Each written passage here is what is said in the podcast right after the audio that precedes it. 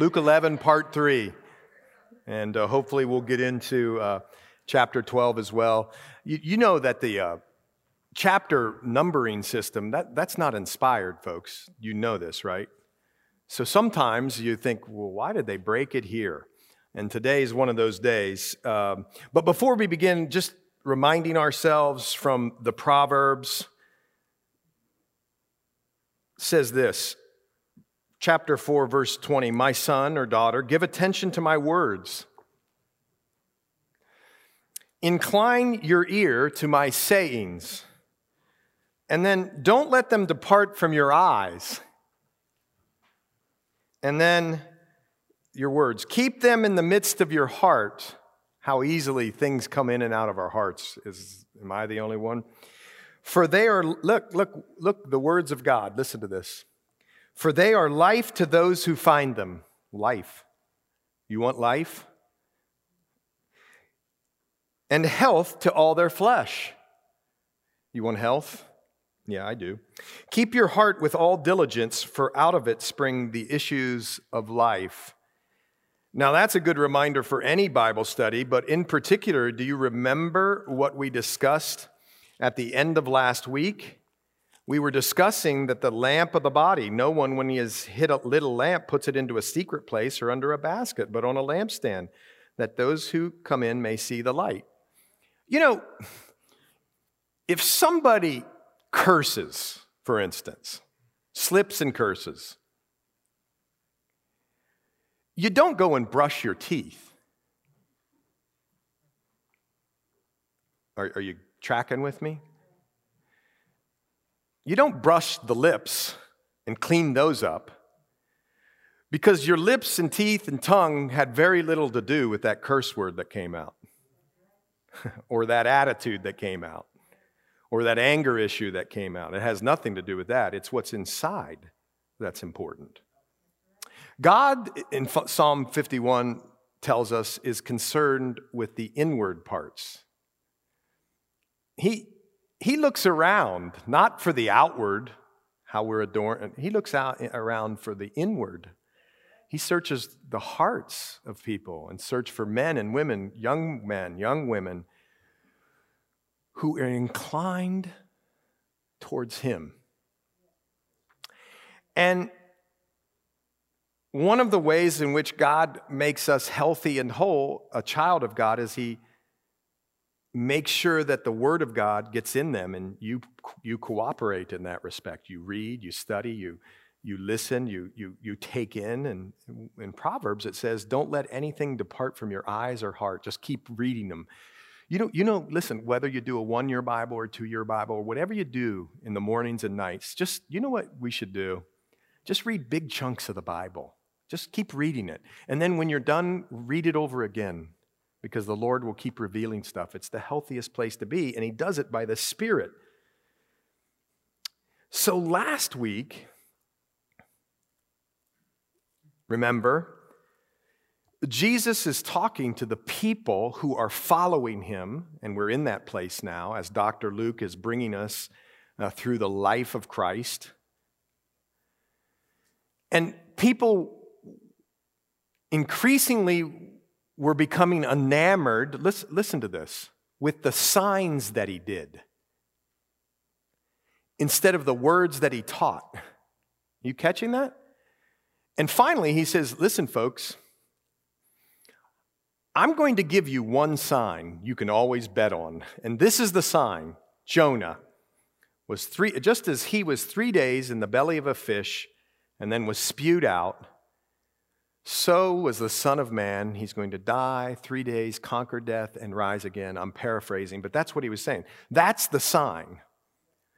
And so, look, the, the, the, disciples and Jesus now are in this environment where people are rabid for the signs more than they are for the word in many cases. And, listen to this the religious authorities are starting to get really upset with Jesus and his followers because what they're preaching is upsetting their religious apple cart. It's making it very difficult for them and what they believe and how they uh, think church should go and, and, and really how they think we should get to God, which is by being good people, adhering to the law. and so they're ministering now in this environment. And here we go in verse 37 of Luke 11. Excuse me. Here's what it says the word of the Lord. And as he spoke, that's Jesus, a certain Pharisee asked him to dine with him. So he went in and sat down to eat. And when the Pharisee saw it, he marveled that he had not first washed before dinner. Then the Lord said to him, Now you Pharisees make the outside of the cup and dish clean, but your inward part is full of greed and wickedness. Foolish ones. Did not he who made the outside make the inside also, but rather give alms, excuse me, of such things as you have? Then indeed all things are clean to you. But woe to you, Pharisees, for you tithe the mint and rue and all manner of herbs, and you pass by justice and the love of God. Woe to you, Pharisees, for you love the best seats in the synagogues and greetings in the marketplace. Woe to you, scribes and Pharisees, hypocrites! For you are like graves which are not seen, and the men who walk over them are not aware of them. Whew.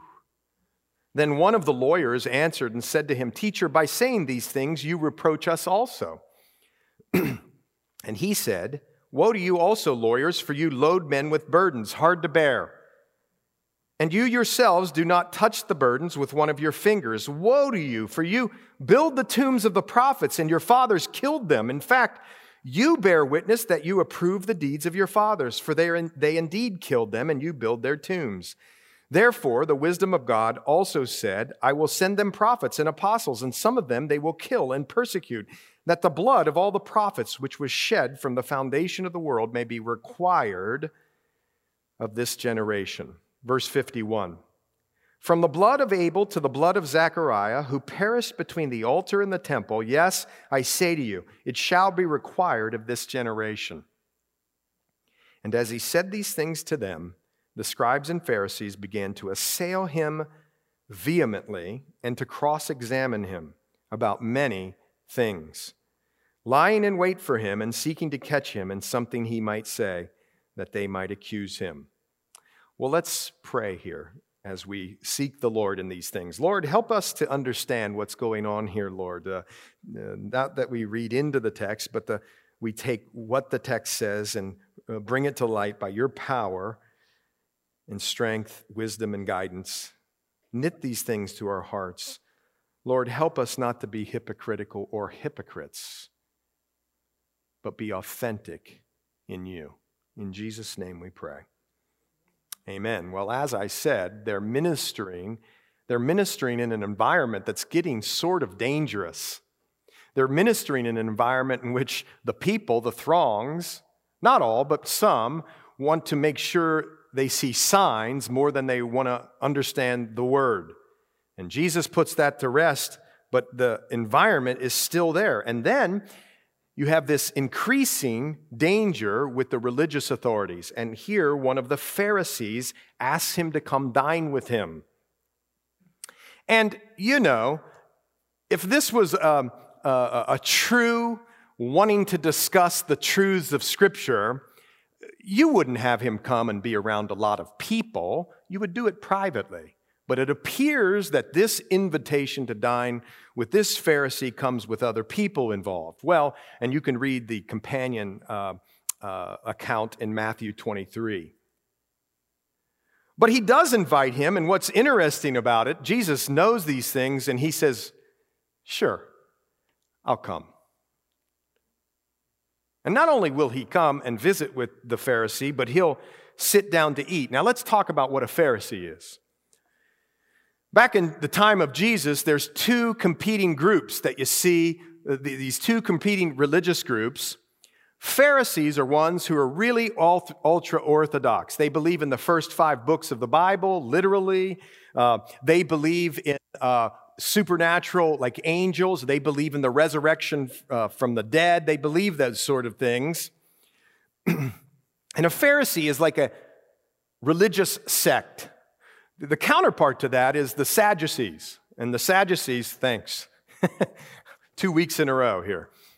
Uh, thank you. The Sadducees, who aren't in this account, but they're a competing group. They're a group that believes in the Word of God, but uh, don't believe in uh, uh, uh, the afterlife. They don't believe in the resurrection of the dead. They're, they're way more liberal than their counterpart Pharisees. And you see that interplay in the Gospels and a couple other places, okay?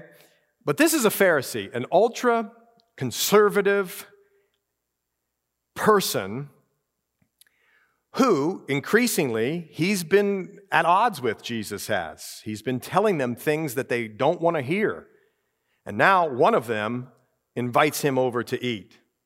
Well, that's interesting. And the Pharisee saw it and marveled that he had not first washed before dinner. Now, don't think this is uh, uh, an issue of hygiene. This has nothing to do with hygiene. How do I know that? Well, because I, like you, just read the Bible and read the companion account. And the companion account is over in Mark 7. Just turn there so you'll know that this has nothing to do with hygiene. in Mark chapter 7, right at the beginning, the Pharisees and some of the scribes came together to him, having come from Jerusalem, verse 1. Now, when they saw some of his disciples eat bread with defiled, that is, with unwashed hands, they found fault. For the Pharisees and all the Jews did not eat unless they washed their hands. Listen, not wash their hands, but wash their hands in a special way, holding the tradition of the elders. You see, there was a special way in which they washed. And the way that they washed was that they held their hands up like this and they took certain amount of water. Some have said it's be uh, an egg, half eggshell full of water only. And you poured it over the tops of your fingers, and then you let it drip down all the way, and you didn't touch, sort of like a surgical procedure. We talked about that later. And then, of course, when it air dried, and then you were ready to go, and you were ready to eat, but not because of the hygiene but to make you ceremonially, ceremonially, I can never say that word, clean. What's that mean? It means you had right standing to God to work, right standing with God to come in and worship, right? But what's funny about that is, see, there's no real law in the law course, there's ceremonial cleansing in order to come and to worship in the law, the first five books of the Bible. But you know what started to develop around the law? And that's what you need to know to understand this chapter. There became these people, Pharisees and scribes or lawyers, who said, Oh, wait a minute, we're, not to, we're to rest on the Sabbath? That's the commandment, law. They said, Well, let's interpret and distinguish and start naming or setting forth what it means not to work on the Sabbath, to rest on the Sabbath. And so they developed these oral traditions handed down from rabbi to rabbi, from people to people, about what it was to work on the Sabbath. Like this, for instance. I don't remember the number of steps, but if you went 2,000 steps on the Sabbath, you weren't working. But if you went 2001, you worked and you violated the Sabbath. But listen, they would tie ropes from their front door way down the street and say, Well, that rope's part of my home, and I need to go to the Rite Aid or whatever, whatever they needed. So I'm going to count the rope as part of my house, make it real long, and then within the Rite Aid of 2,000 steps, now I go to the Rite Aid, get what I need, and I didn't work. And you've got, now they didn't have Rite Aids, by the way, but you get what I'm saying. And they had massive amounts of oral tradition that they kept that was supposed to interpret the law. And folks, why am I telling you all this? Because this ceremonial cleansing is one of those. Jesus didn't come to break the law, he came to fulfill the law. But when it came to these silly, religious, rote, external, I'll say it again, religious procedures, Jesus wanted to annihilate them. And he tells us why here. Now, you think about it. What are some of the things that bother us in the modern church like this? Well, I mean, you know, you better do all hymns. And you better not have any instruments. And you really should pass the plate. We don't pass the plate here. And if I pass the plate or if I get more money there than you do, I can feel better about myself. Or if I come to more Bible studies than you do, I can feel better about myself. Or, you know, we really should have pews, not chairs. I've heard that one here. Or how about this one? Don't wear a hat in church. What do you mean, don't wear a hat in church? You are the church. Does it really matter if you're wearing a hat or not? Oh, I'm going to get feedback on that one. I, I know for some who are older and are used to taking off your hat in a place to be respectful, that's fantastic. If that's what the Lord is leading you to do, do it. But don't put the trip on somebody else. The Lord's glad you're here, wearing a hat or not. You want to dress up? You should dress up. But see, what happens is around this church back then, or the synagogues, and the church at large now, is we develop a whole bunch of traditions, and if we don't follow them or do them, we start to feel bad about ourselves. Why? Because we like to measure up. Now, think about this. he comes, and the Pharisees saw it, and he marveled. What he means is he's mad. He's like, I can't believe you didn't wash in the ceremonial way. You didn't follow the tradition. So Jesus said to him, How about this one? Now, you Pharisees make the outside of the cup and dish clean, but your inward part is full of greed and wickedness. Now, the first thing I want you to see here is something that's not that obvious. Jesus took the act of washing your hands and turned it into a spiritual conversation. Come on, man. Listen, I like to use the back of the Calvary Chapel magazine, which has the outline of the gospel. But don't tie yourself to a certain way to share the Lord with people. In fact, the Bible says 1 Peter 3:15 Sanctify the Lord God in your hearts and always be ready always be ready to give a defense to everyone who asks you a reason for the hope that is in you. Always be ready with meekness and fear. You don't have your Romans road. You don't have your tract. Uh, somebody seems to not want to talk about the Lord. Always be ready. Someone came to Jesus and got mad at him about hand washing. And he took the opportunity to tell them who exactly they were. I'm convinced, I'm convinced right here, he's just telling the truth. There's no animosity. I think he's just telling the truth about who they are. And that's what the Bible does for you and I. It tells us who we are. And then Jesus gives us the quote unquote remedy, which is him. The Bible also says to be diligent, to present yourself approved to God, a worker who does not need to be ashamed. Listen to this rightly dividing the word of truth, rightly. I've told you this story before, man, and I'll tell it to you again. And the only thing I can say is it's just what I know, so I'm not patting myself on the back. But there was this fella who asked me to come visit with him, and he was in the last stages of cancer, and he wanted to talk to me about the gospel. He said that. So I brush up on all the evangelistic scriptures, you know, Romans Road. I'm ready, I'm loaded for bear got the notes, everything in my head, you know, to evangelize, evangelize. Okay. And I walk in and, the, and we're just talking, and he goes, okay, let's get down to business. Kind of, he said that kind of thing. Why did God pick Israel?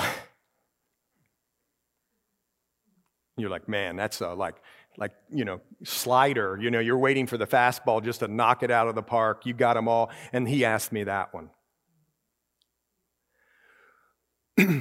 and I tell you this uh, because I'm bragging on the Lord. We were able to take that question and move it back, answer the question, and move it back to the grace of God. And, and, and one of the things, I told you this story before. He asked me, You think I've been good enough? Now you got to remember who I'm talking to here. You think that's not a curveball? And guess what I said to him? I can't believe I said it. I said, I don't think you have. And he's like, What? And then I explained to him, but I'm not good enough. And then we talked about the grace of God. And I want to tell you something. When I left there, his countenance was so heavy and burdened. When I left there, was light. And his funeral, which was in Sacramento, California, by the way, actually Modesto, was one of the most beautiful, freeing, liberating services I've ever done. And the Lord did it. And I'm not bragging on me, but I'm just saying listen to this, folks. You can take hand washing and turn it around for a gospel talk. You can turn a question about a country. Why is Israel so contentious? Great, you got them, man. And the Bible tells us to always be ready for that and to be prepared and to be diligent because you're going to get opportunities. You know, somebody might come to your house and say, I need a bowl of sugar. Oh, great. Yeah, bowl, here you go. And, and you can turn that discussion into sharing the Lord. Anything, anything you can do. Somebody today uh, told me that they were at work and one of the people at work asked them to take something from the work to use at home. And he said, I can't do that. And the workers said, What do you mean you can't do that? And he had them. Right there's the open door. If you're praying for open doors, the Lord gives them a lot. The problem is, we don't step through them all the time. Here, Jesus just said, Oh, wash hands? Okay, we're going to talk. And here's what he says He says this You Pharisees make that outside of the cup, make the outside of the cup uh, and dish clean, but your inward part is full of greed and wickedness. One of the things, folks, one of the things that self righteous, religious people do who look and talk like Christians, one of the things that self righteous people do is they focus on externals. You mean the sanctuary is not completely painted? I mean, how can we have church here? Hmm. Oh, you mean there's no carpeting on the stage yet? I mean, seriously, how can we have church? But what Jesus tells us is he's way more, or he's only concerned. What is he concerned with? Jesus is concerned about the inward part. And when we concentrate in on externals, do you understand we're majoring in the minors? Now, listen to what I'm saying here. People who are self righteous believe when they talk of these things, uh, uh, you know, um, come on now, we, we have to do the service this way, or you got to pass the plate, or, you know, you, whatever. And if you don't do it, they put a trip on you. You know, self righteous people, it makes you like have a pit in your stomach, right? What did for Jesus. Self righteous people only have this external stuff, and uh, they're only concerned about the external stuff and they can get very angry and mean if you don't do what they ask. You always know it's a red flag when the people in the church who look like you, who talk like you, come to you and say, You know, your hair's down over your ears, bro. I needed you to get that up. And you're like, What? And you say, Nah, I like, you know, whatever, or whatever. I'm just making something up. And they go, you know, and get angry. That's, that's a real sign. Because, see, oh, and when, when we major in the minors, you understand that self righteous people, they're majoring, excuse me, they major in what they think are major things. Listen to what I'm saying. They're major in things that they think are major things, and they're really just minor little things. And it's really, for, you know, this is a great grammar word. It's really icky. It's just icky, you know, self righteousness. And Jesus railed against it. Now, before I go around pointing my fingers at people, I can be self righteous. You can be self righteous. So if you're hearing this message, if, and if you're saying, yeah, other people are self righteous, and it's going, it's going right over your head. Well, Jesus said this uh, I'm more concerned about the inward, uh, full, of, uh, you know, uh, full of greed and wickedness, and you're trying to cleanse the sanctuary, but you're, you're not worried about people getting saved. Remember this in the Psalms. Behold, Psalm 51, verse 6, you desire truth in the inward parts, and in the hidden part, you will make me to know wisdom. How about verse 10 of that psalm? You, you know this very well. This was after David and Bathsheba incident. Create in me a clean heart, O God, and renew a steadfast or right spirit within me. See, Jesus is concerned about the condition of your heart. Are you saved, sealed, and have the Holy Spirit? That's number one. And then he's going to take you down this path of more and more Christ likeness. And if you want to be Christ like, and if I want to be Christ like, the way in which ultra self righteous people were acting is not the mind of Christ, folks. So here it comes. He says, You want to just clean the outside, you want to look good, you want to have the best robes. If you go to Matthew 23, you know, when you pray, you want people to see you. When you fast, you want people to see you. When you give, you want people to see you. And you got your best robes on and you know, you know that walk to the box with the big amount and you want to put it in there and have everybody see you for the external. And you're not even worried that inside you're greedy and wicked, like I'm greedy and wicked. He says, did not he who made the outside make the inside also? But rather, rather give alms. Give alms. This is a really interesting word. You know this, right? Alms means mercy or pity. When it says give alms, it's generally talking about giving to the poor, about giving to people who have less than you do or, or in a different condition than you. It's, it's talking about giving to the poor. But this is fascinating. The word alms there is a word that means, or uh, uh, is, is a word that means that which is inside, something that comes from within, like mercy.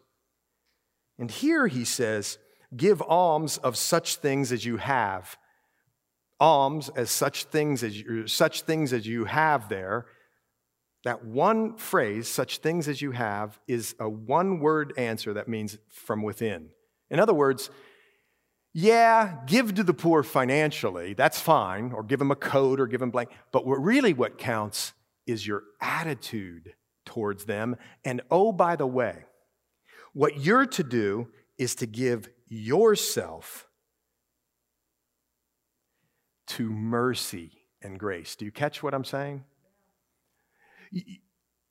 Don't, if, if, if God's given you the gift of giving, Okay, great. Praise the Lord. It says it's an enumerated gift. You, you've been successful in business and you're using it for the Lord.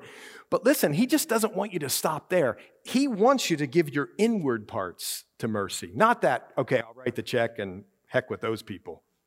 No, he wants you to have mercy along with it. Are you catching it? That's the word there. You're giving alms, uh, but, but what he wants is that your inward parts, such things that you have, your inside, give that away too. You catching it? It's really a fascinating word, and maybe I'm not articulating it well.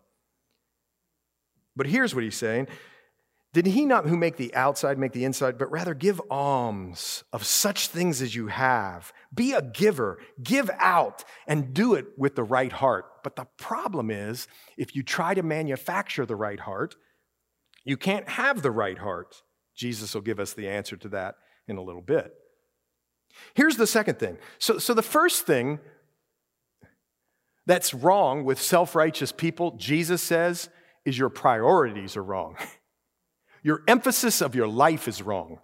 You like self righteous people, which includes me sometimes, and maybe you sometimes. If you're saying it's for somebody else, it's going over your head here. That self righteous part of you, you know what it likes? It likes to major on things that you think are major but are really minor. Jesus is saying you want to know about chairs and how you dress and whether you wear a robe and the color of your robes. I remember at my church, we had different colors for different seasons, and I would read the Bible when as a little kid going, Where's that in here? If you're watching from my church, God bless you. so, so he's saying your emphasis is wrong. You're, you, you be concerned with the inward parts of you and others, not in a sin sniffing sort of way, but a concern for people in those areas. But woe to you, Pharisees, for you tithe and mint, or you tithe mint and rue and all manner of herbs and pass by justice and the love of God. You know this, right? In the book of Leviticus, it says this Leviticus 23, and all the tithe of the land, whether of seed or of the land of the fruit of the tree, which is crops, is the Lord. It's holy to the Lord. That's what it says. So, so, so look, it's a commandment of God that these self righteous Pharisees are doing, but apparently, look at this, they were more concerned with nine for me, one for God, nine for me, one for God. And they were so wrapped up in that that they forgot justice and the love of God. Are you catching that?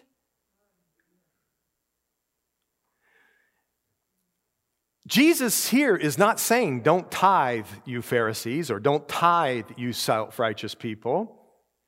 What he's saying is, don't get so wrapped up in the giving of the stuff that you forget about what's really important, which is mercy and justice and love and walking humbly, Micah 6 8.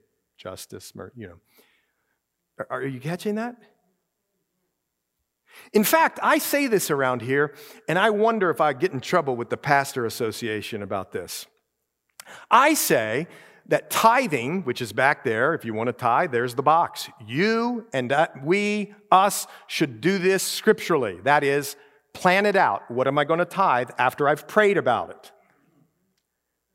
If you're single, you know, you've got your You've got your uh, income and you pray about it, and you, the Lord tells us to give of our first fruits, so give of your best. Don't give the dregs at the bottom. These are all principles of tithing, and we should do it. And you should think about it and pray about it and plan it out and then do it. But here's the most important part you should be hilarious when you do it. In other words, you should be joyful. You're, you're happy to give to the Lord. You know, there's something weird about money, it does weird things to people. I, I got news for you. God doesn't need our 500 bucks per month. You know what I think the Lord's doing sometimes when we become hilarious givers? Getting us to not make money an idol.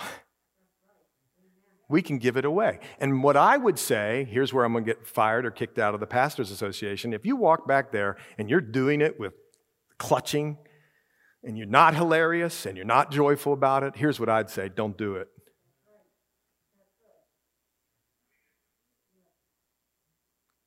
Five bucks, whoever that was. so here he says, you know, you do all these things that the Bible says you're to do, but you pass by justice and love. These you have, ought to have done without leaving the others undone. See, keep doing it, but make sure you're con- concerned about the real basis or uh, principles of the kingdom love, justice, mercy. Woe to you, Pharisees, verse 43, for you love the best seats in the synagogues. Uh, and greetings in the marketplace. Here's another thing self righteous people like recognition. You know what they'll say? You ever met somebody who's so incredibly humble, they're being prideful in their humility? It's true, man. Every time you say something, oh, I'm just a dirty, rotten sinner. You know me, I'm just a dirty, rotten sinner. And uh, man, I can't, you, you know, and they just go on and on and on and on. And you, you, have met this, right? You met folks that do this, and you're like, wow, you're really prideful about how humble you are, man. Here, self righteous people like attention. You can do it through denying yourself or saying how bad you are, or you can say, you know, I love it when people recognize that I'm the teacher. Man, I like that, some people say. Or, man, do people know I'm an elder in the church? Or, man, I'm serving in this way, and I, I want you to know it. You know, I cleaned here four times this week. I didn't, but you know what I'm saying.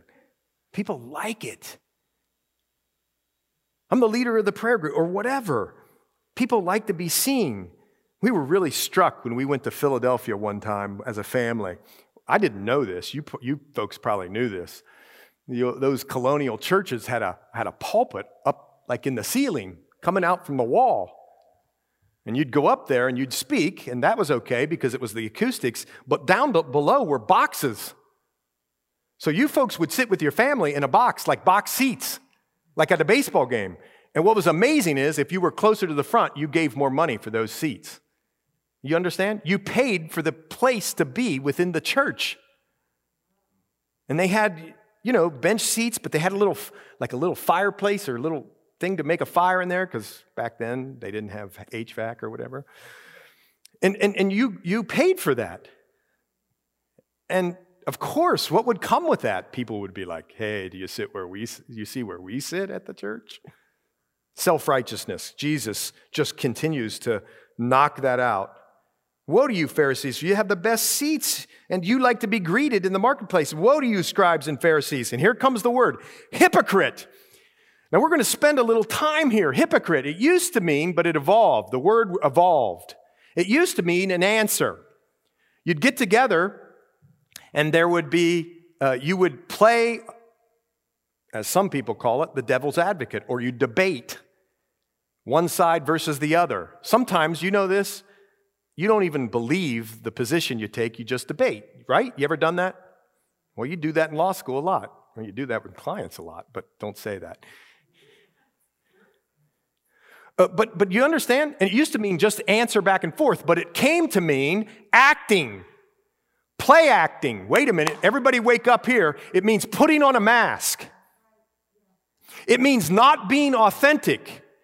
Here, Jesus says, You're a hypocrite. Self righteous people are hypocrites. Self righteous people are hypocrites because they're hiding something. There can be a lot of things that self righteous people and self righteous ideas within your own heart, which can come into my heart sometimes, you're hiding. See, what we want to do a lot as people is we want to keep people out here so they don't see the real us. I even hear some people sometimes say, I'd never say that around the pastor. What? I just got to say, if you're saying that, that's hypocritical. I'm nobody special other than the, the Lord saved me and saved you. I'm just like you. Don't, don't be a hypocrite. Hypocrites are hiding things. And oftentimes, what they're hiding is fear and Jesus is going to tell us where that fear comes from. But they're also hiding insecurities. They're also hiding, listen to this, insincerity. Ah, man, that one gets me because I'm the king of sarcasm. Insincerity, insecurities, fear, so if I come to church and come to all the committees and give the most money and go to the most Bible studies, you're going to think I'm pious and holy when inside I'm dead and rotting. And it was a problem then, and it's a problem now.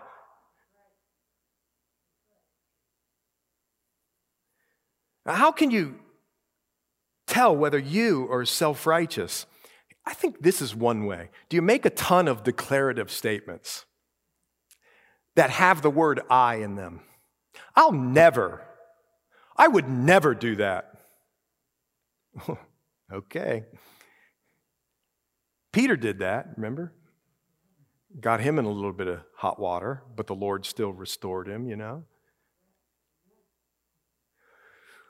How about John and his brother, sons of thunder. Hey, mom, you go talk to Jesus and see if you can get a really prime cabinet spot in Jesus' kingdom. It was this self promotion, wanted to be better than the others.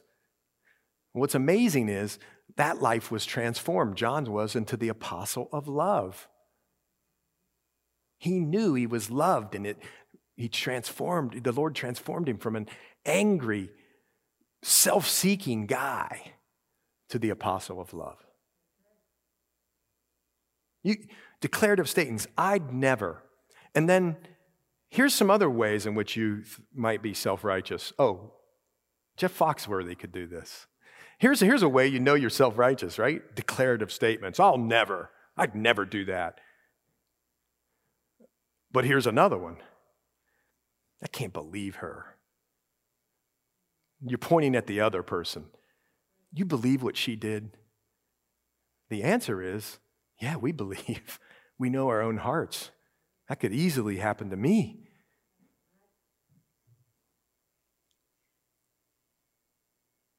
We could go on and on, but self righteousness, that, uh, uh, uh, that thing that resides in some people where they just want to point out everybody else, uh, what, what they're hiding behind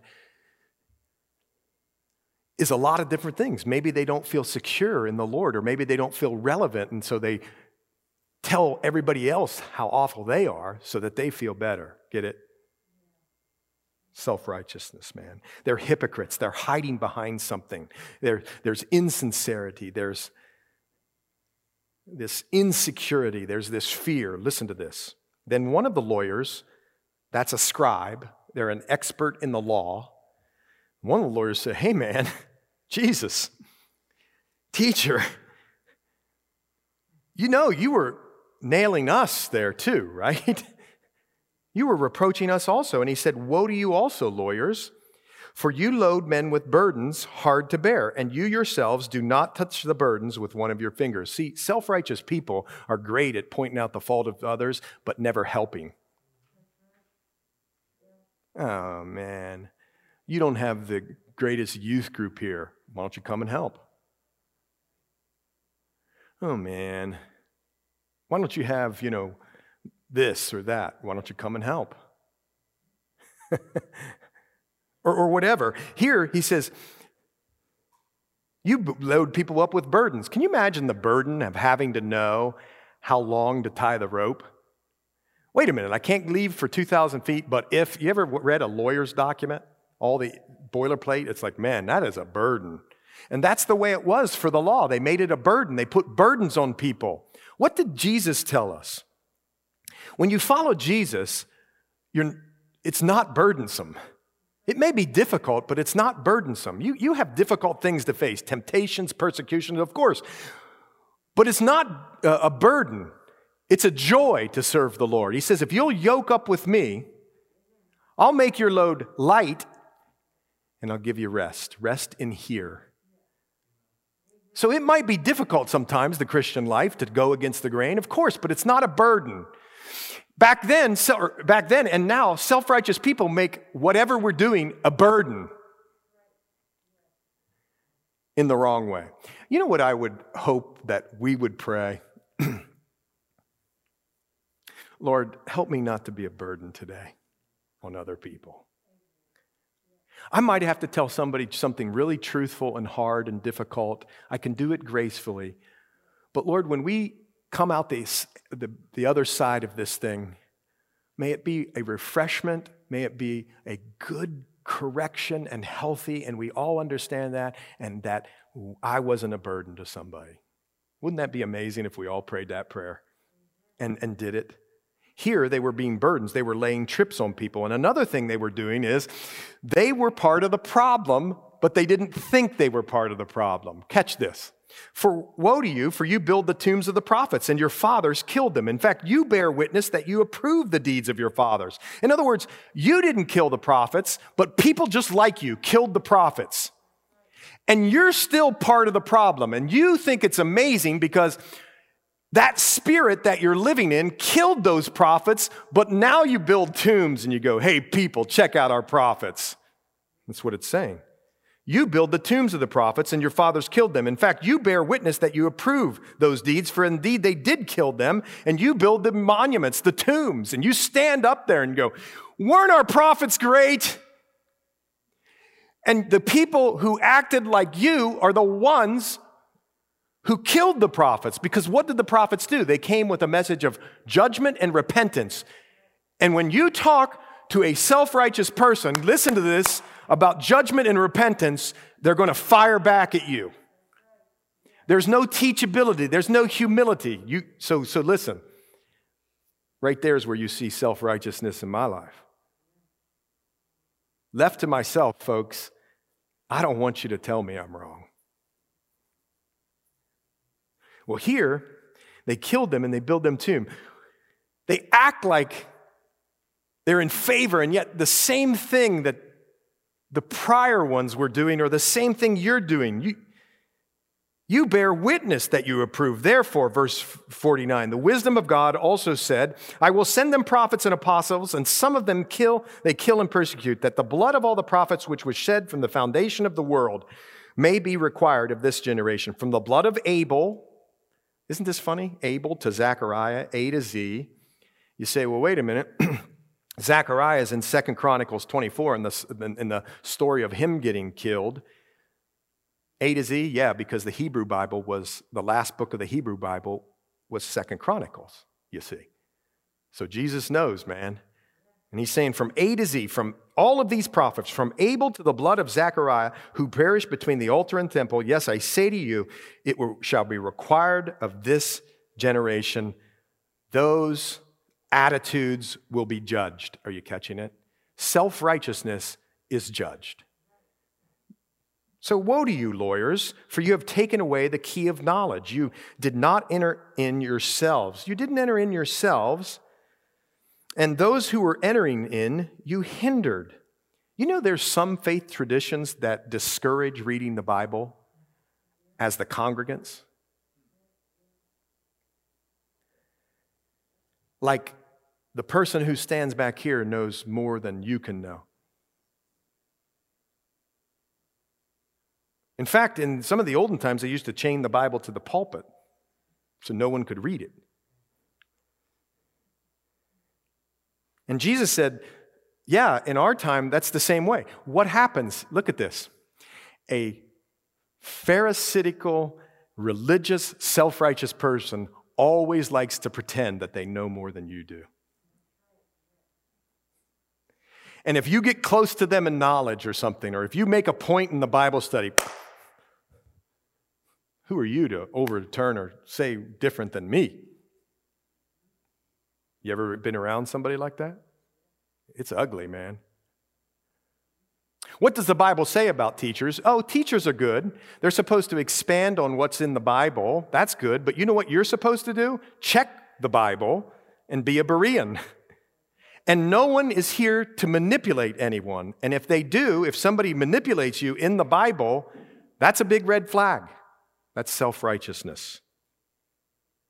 What were they doing that was so bad? Why would Jesus be so mad about lawyers who have taken the way of key of knowledge? By the way, in Luke 24, I think what the key of knowledge is, is finding Jesus in the scriptures.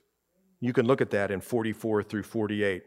It's also the kingdom of God, being in the kingdom of God, that key. What's the key? And what's happening here, just like when people prohibit kids from coming to know the Lord, is the Lord here is saying, you self righteous people like to act like you have all the knowledge and press down people who you don't think uh, uh, measure up to you. You try to keep them from Jesus. And that really makes people angry. When we misrepresent Jesus to the people, are we perfect in that? No, we're not perfect. We're humans, saved by grace. But, but, but the trajectory of our life is to be self righteous and to keep people down. Jesus hates it. He hates it. And as he said these things, the scribes, the Pharisees began to assail him vehemently. See, hypocrites don't want to have that thing behind the outer part, they don't want it to be exposed. Because then they don't measure up. Their insecurities come out. Their, their reason for acting the way they are, the thing that's deep seated, they don't ever want to take off so you can't see it. But if you do expose them, like Jesus exposed them, instead of being humble and running to Him, they lash out. That is total self righteousness. And he said these things, they became, uh, assail him and then cross examine him. You ever been cross examined?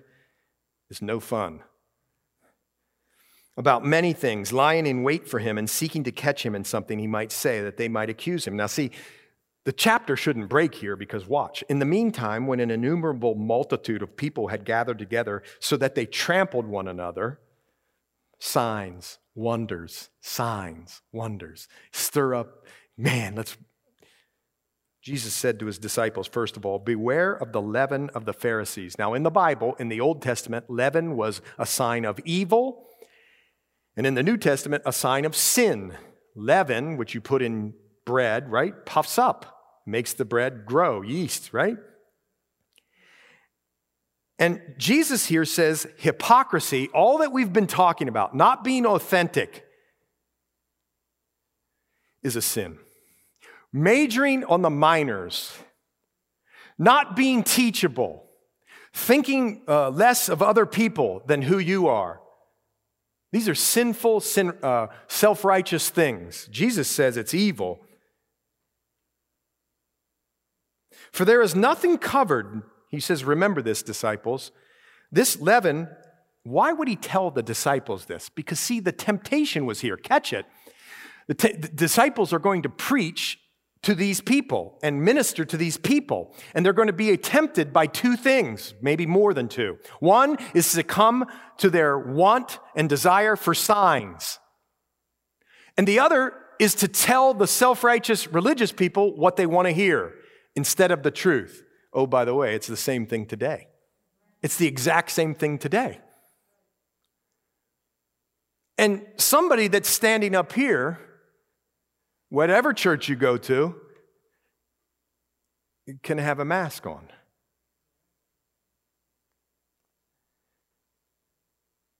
I'm reminded in uh, Ezra, we just talked about this the other day. When Ezra was in the exile, getting ready to come back to preach to the remnant who'd returned to Jerusalem, it said that Ezra prepared his heart how did he prepare his heart? With the word of God. But then this little, little phrase in there. And then he prepared his heart to do what the scripture said. You know, a lot of people, including people who stand up here, like to preach to people and tell them what to do, and they've never lived it.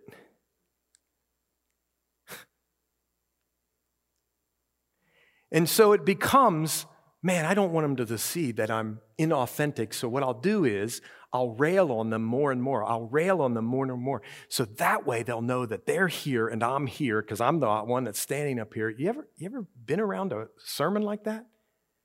Oh, man. Sometimes the information is so amazing and right on the bullet points and the stuff, and you're like, whoa, this is awesome information, and there's no anointing in it. That's self righteousness, it's hypocrisy. But he says, listen, to his disciples who have this pull to go preach to what the Pharisees want to say or what the people want to say, he says, remember this. All your phoniness and fakeness and your self righteousness is going to come to light. So don't be phony and fake. For there's nothing covered that won't be revealed, Therefore, whatever you're known, therefore, whatever you've spoken in the dark, you catch this? Whatever you've spoken in the dark, folks, will be in the light, heard in the light. And what you've spoken in the ear in the inner rooms, something that you tried to just keep hidden, Jesus will know. And not only that, it'll be proclaimed on the housetops. You go, whoa.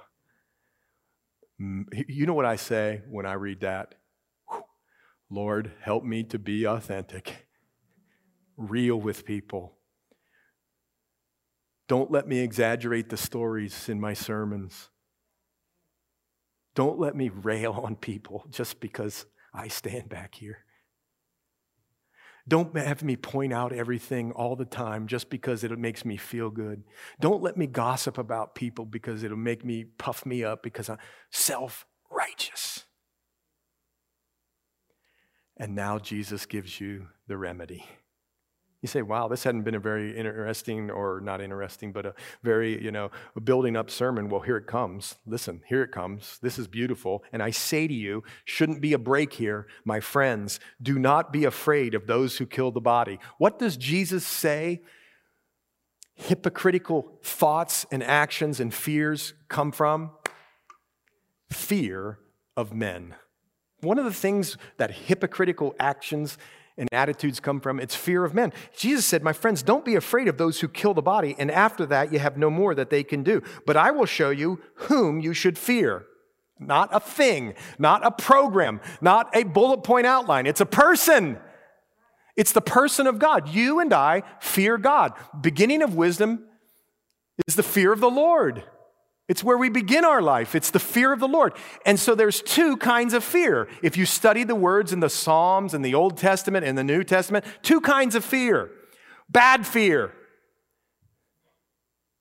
And you know what? Can a Christian really say, I have no fear? I hope you don't say that. You should just say, I have no bad fear. The bad fear is what will men think of me? And that's rampant. Everything we've been talking about is motivated by that. I have some insecurities. I have some things I don't want to tell people. So I'll act like I'm pious. The reason I'll act like I'm pious and wonderful and better than you is because I don't want you to see what's back behind the curtain. But then there's a good fear. He's our wonderful counselor, Isaiah 9. He's, he's not just a counselor, he's wonderful. And the Bible says that, again, the beginning of fear, you know, fear of the Lord is the beginning of wisdom. You got that. We start our life uh, with the Lord in fear. Fear is this it's just that good, awesome respect that we have for a good dad. You say, well, maybe I didn't have a good dad. Okay, then go to the scriptures and see what a good dad is like. He's it. So, my friends, don't be afraid of those who kill the body, people, and after that have no more that they can do. But I'll show you whom you should fear. Fear him who, after he is killed, has power to cast into hell. Yes, I say to you, fear him. See, there's a good fear, a respect, an awe, a falling in love, a being marvel, uh, being in awe of marveling at, saying, Yes, I'm full of wonder of everything you've done for me, God. And he says, Okay, so when I read that, you know what I say? I say stuff like this Well, how, how, how do I know that he loves me? How do I know? Well, Paul knew in the most famous maybe verse that Paul ever wrote, or one of them, Galatians 2:20. We always quote the beginning of it. Uh, the beginning of Galatians 2:20 is it's no longer I who live. Remember this? But it's Christ in me. Remember that part? And you, we always stop right there. But guess what the rest of Galatians 2:20? I've been crucified with Christ. It's no longer I live, but Christ lives in me. We stop right there. The life which I now live in the flesh, listen to this. I live by faith in the Son of God. Most people stop right there. That's it. But there's more. Who loved me and gave himself for me. The whole course of Paul's life, he was a Pharisee. He was an orthodox person. He lived up to the law as best as anybody could. But the whole course of Paul's life was to get rid of self righteousness and enter into a relationship with the Lord, and he did it through the cross. And that man became, instead of self righteous, he became tender-hearted, loving, and graceful and truthful. Could he tell people hard things? Yeah, he had to tell his buddy Peter one time some hard stuff. But he bared long with people, and it's all because he, listen, listen, it's all because he knew that the Lord loved him. You know what self righteous people want to do? Tell us how much they love the Lord. And we do love the Lord. That's true. But the Lord loves me. The Lord loves you, and the Lord loves Paul and all of us. And it changed him. So the first thing you do is how do I know the Lord loves me? The cross. But then Jesus gives you more than that. And he says, You know, I care about, you know, if you went up to BW, what's it called? Up Buffalo Wild Wings, and you just munched on some wild wings, you don't think anything about those wings. Sparrows were like that. They were just good little snacks. Nobody even thought about them. They just cooked them and popped them in. And he says, Listen, are not five sparrows sold for two copper coins, and not one of them is forgotten before God?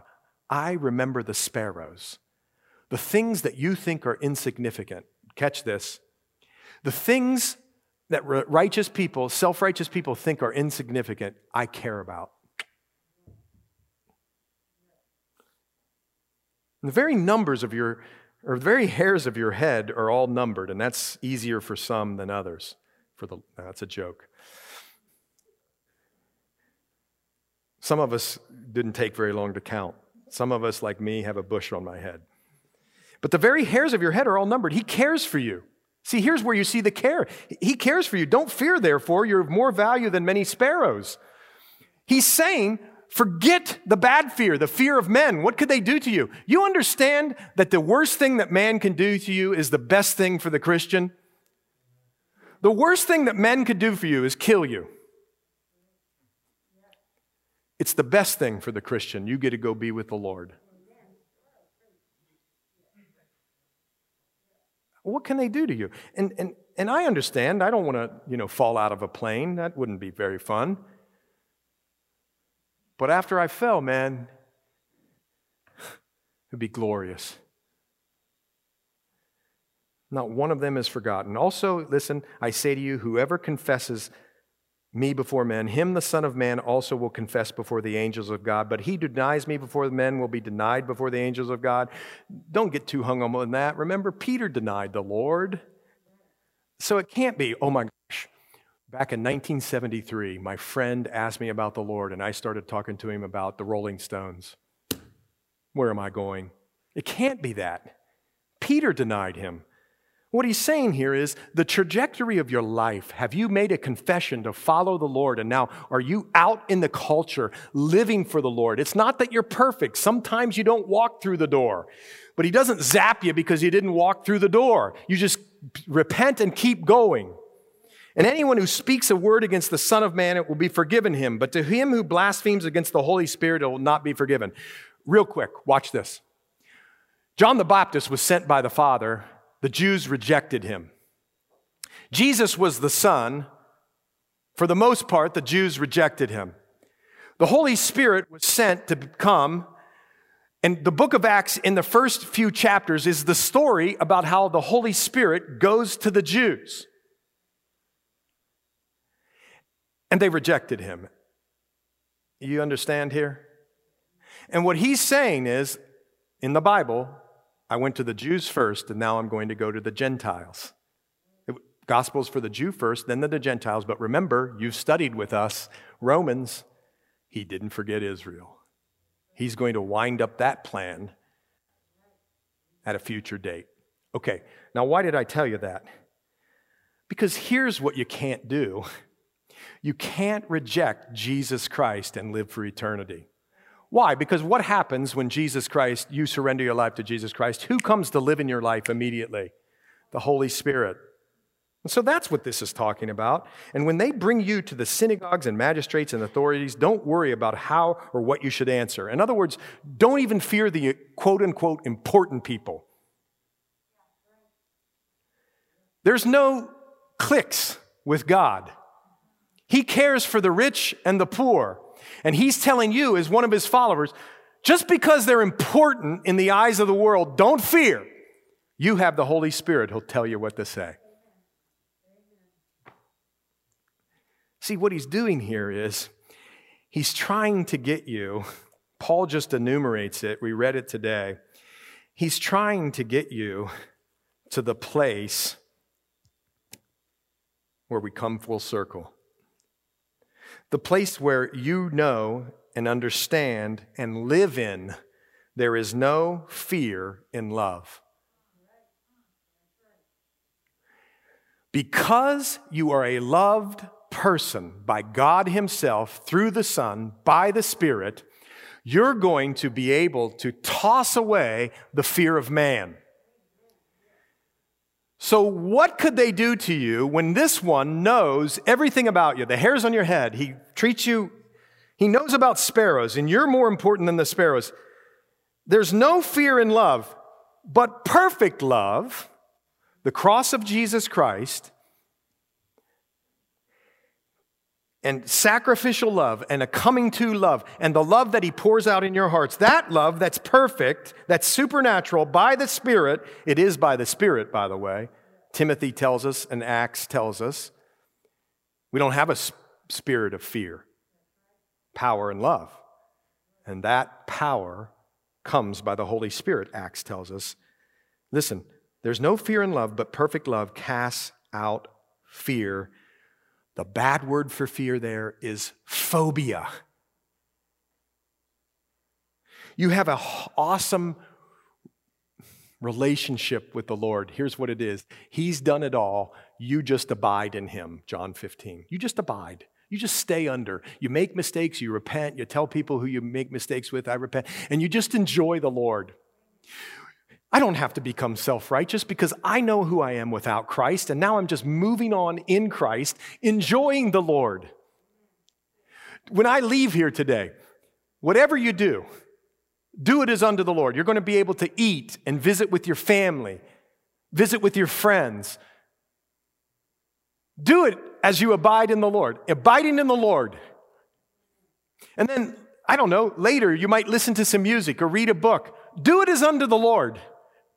You're just enjoying the Lord, and you, it's not ever a chore just to get the Bible out and to see who he, you're just abiding in Christ. Listen, because you know how wonderful He is, Isaiah 9, you just want to be with Him as a good dad, as a good father. You just enjoy the Lord. And guess what starts to fall off of you? The fear of men. Just enjoy the Lord. What is it, a program? Do I have to do my Bible study at 4 a.m. every morning? No. Do I have to memorize 17 scriptures in, you know, 17 weeks? Uh-uh. No. Just enjoy the Lord through his word by the Spirit. And the fear of man comes out, and one thing that you won't have that's really yucky is a self righteous attitude. When we understand who Jesus is and who we are in the Lord, guess what it destroys? Self righteousness. And as we pray and go out of here today, here's maybe our prayer for the week.